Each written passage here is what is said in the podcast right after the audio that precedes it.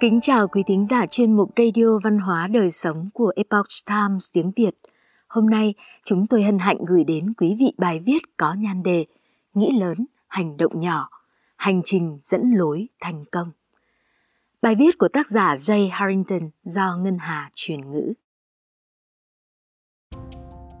Để ước mơ trở thành hiện thực, thì điểm quan trọng đầu tiên là phải làm việc chăm chỉ. Vì vậy, chúng ta nên tận dụng tối đa quỹ thời gian hạn hẹp của mình sao cho hiệu quả nhất, kể cả khi ở ngoài đường, khi ở trên cánh đồng, khi lướt web hay khi ngồi trong văn phòng. Làm việc chăm chỉ mang lại cảm giác thỏa mãn, hoàn thành tốt công việc đem lại cảm giác nhẹ nhõm và vui vẻ. Thành tựu có được từ nhiệm vụ càng khó khăn bao nhiêu thì mức độ vui sướng càng cao bấy nhiêu. Cảm giác tích cực này là điều mà ai cũng đã từng trải qua nhưng không chỉ cá nhân tôi đưa ra khẳng định về mối liên hệ giữa làm việc chăm chỉ và hạnh phúc. Các nghiên cứu khoa học cũng đã chứng minh điều này. Vào đầu thập niên 1980, nhà tâm lý học nổi tiếng Mihaly Csikszentmihalyi đã tiến hành một loạt các nghiên cứu nhằm tìm hiểu tác động tâm lý của những hành vi mà chúng ta thường thực hiện hàng ngày. Nghiên cứu đã chỉ ra rằng chiều sâu hành động tạo ra ý nghĩa. Ông phát hiện ra rằng người ta có cảm giác hạnh phúc hơn khi hòa mình vào công việc, nó tốt hơn cả thư giãn. Dựa trên những phát hiện của mình, ông kết luận những khoảnh khắc tuyệt vời nhất thường xảy ra khi cơ thể hoặc tâm trí của một người được kéo căng đến giới hạn trong nỗ lực tự nguyện để hoàn thành một điều gì đó khó khăn hoặc đáng giá. Jason Mihaly đã đưa thuật ngữ trạng thái dòng chảy trở nên phổ biến. Nó dùng để diễn tả cảm giác mà những người đạt thành tích cao đã trải qua, từ nhà văn, nghệ sĩ sáng tạo cho đến vận động viên đều dễ dàng trải nghiệm được. Cảm giác này xuất hiện khi họ nỗ lực làm việc với hiệu suất cao nhất. Và đó là sự làm việc cật lực. Lý do gọi nó là làm việc cật lực bởi vì khi bạn đang nỗ lực học một kỹ năng mới hay làm ra thứ gì đó có giá trị, thì đó là một quá trình vất vả và gian nan. Hầu hết chúng ta bắt đầu tận hưởng thành quả sau khi chúng ta đã thành thạo. Nó đòi hỏi một quá trình chuyên tâm luyện tập và làm việc chăm chỉ. Việc học chơi đàn guitar là một ví dụ. Người học sẽ phải chịu sự đau đớn về thể chất và cảm xúc cảm giác đau nhức ngón tay và sự bực bội khi không thể nạp nổi các hợp âm vào đầu xảy ra trong vài tháng đầu. Tuy nhiên, khi thông thạo những điều cơ bản và trên tay đã có những vết chai sạn, thì kỹ năng được cải thiện. Việc chơi guitar bắt đầu trở nên hấp dẫn, thú vị. Sức bật tinh thần, còn gọi là tính kiên cường, được hình thành từ những gian khổ, từ sự nỗ lực kiên trì và nó đóng vai trò là chiếc cầu dẫn lối tới thành công. Tiền đề của niềm đam mê đó là sự thực hành. Nếu bạn muốn làm điều gì đó để bản thân cảm thấy toại nguyện, thì đa số việc làm ấy xuất phát từ sự tự nguyện. Vấn đề là, loại công việc cường độ cao dẫn đến thành tích cao không chỉ mang lại lợi ích vật chất mà còn là phần thưởng về mặt tinh thần. Xét toàn diện bạn nên làm việc theo cách hiệu quả nhất có thể để đạt được những lợi ích lớn nhất. Để hoàn thành công việc thì điều quan trọng là phải giảm thiểu tối đa sự phân tâm. Chỉ khi đó, bạn mới có thể tạo ra không gian, thời gian để làm việc tích cực và nhất quán dựa trên những ưu tiên quan trọng. Dưới đây là ba yếu tố được tóm tắt và phân loại mà bạn có thể áp dụng. Một giảm thiểu sự phân tâm. Khi còn là giám đốc điều hành của Microsoft, một năm Bill Gates thường ngắt kết nối hai lần để dành cho tuần suy nghĩ và ông dành chọn thời gian này để đọc sách và suy ngẫm. Năm 1845, Henry David Thoreau đã sống hai năm trong rừng để viết nên tác phẩm hàng đầu Walden của mình. Một trong những ngòi bút được hâm mộ nhất thế kỷ 20 là George Orwell đã chạy trốn khỏi nhịp sống ồn ào và vội vã của London để đến một ngôi nhà hẻo lánh trên đảo Jura ở Scotland để sáng tạo tác phẩm kinh điển 1984 và thánh địa viết lách này được ông mô tả là khó mà có thể có được.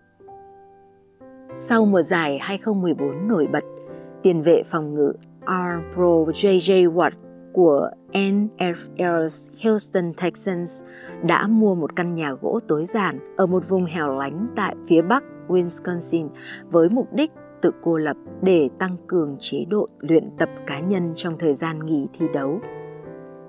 Và chúng ta, những con người bận rộn, tôi không gợi ý bạn nên đến một địa điểm hẻo lánh để ẩn cư. Nhưng để liên tục tạo ra những thành phẩm có giá trị, bạn cần phải giảm thiểu sự phân tâm trong ngày. Sự phân tâm, hay còn gọi là sự gián đoạn, có nhiều dạng.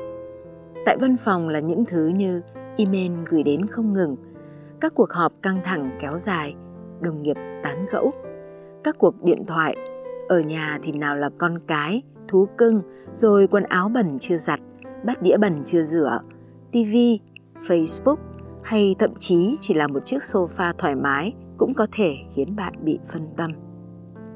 Bạn đã bao giờ truy cập internet với ý định ban đầu là chỉ để kiểm tra một thứ gì đó, rồi bàng hoàng nhận thấy 20 phút đã trôi qua và tự hỏi rằng chuyện gì vừa xảy ra vậy?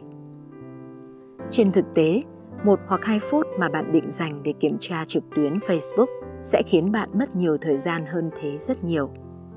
Tiến sĩ Gloria Mock khi nghiên cứu về sự phân tâm do kỹ thuật số tại Đại học California phát hiện rằng sau khi bị gián đoạn, phải mất trung bình 23 phút 15 giây chúng ta mới có thể quay trở lại công việc ban đầu. Nếu lấy con số này nhân lên trong suốt 8 giờ mỗi ngày, bạn sẽ thấy lý do tại sao gián đoạn không phải là một phiền toái nhỏ. Chúng là những kẻ hủy hoại năng suất. Để tránh chu kỳ làm việc gián đoạn, làm việc gián đoạn, khiến cho công việc không hiệu quả. Bạn nên thiết lập những ranh giới vững chắc đối với bản thân và những người khác. Bạn nên tạo ra một môi trường có mức độ tập trung tốt nhất để đạt được năng suất lớn hơn trong công việc. 2. Làm việc chăm chỉ và bền bỉ. Nghĩ lớn là nghĩ rộng, là suy xét đến tất cả các khả năng.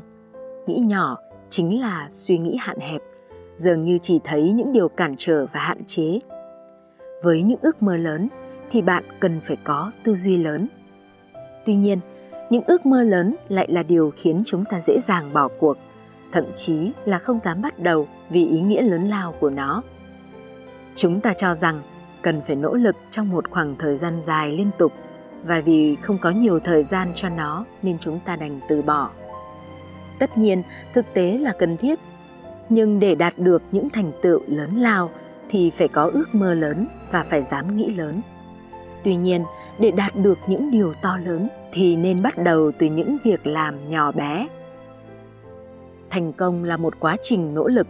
Nó không phải là việc cố gắng giải quyết mọi thứ trong cùng một lúc mà là kết quả của việc xử lý những việc nhỏ trên cơ sở trình tự và nhất quán nó tương tự phản ứng dây chuyền của hiệu ứng domino.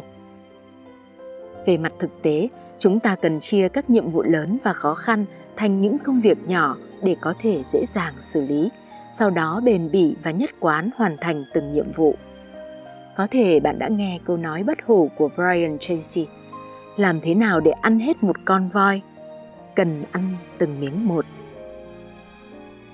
3.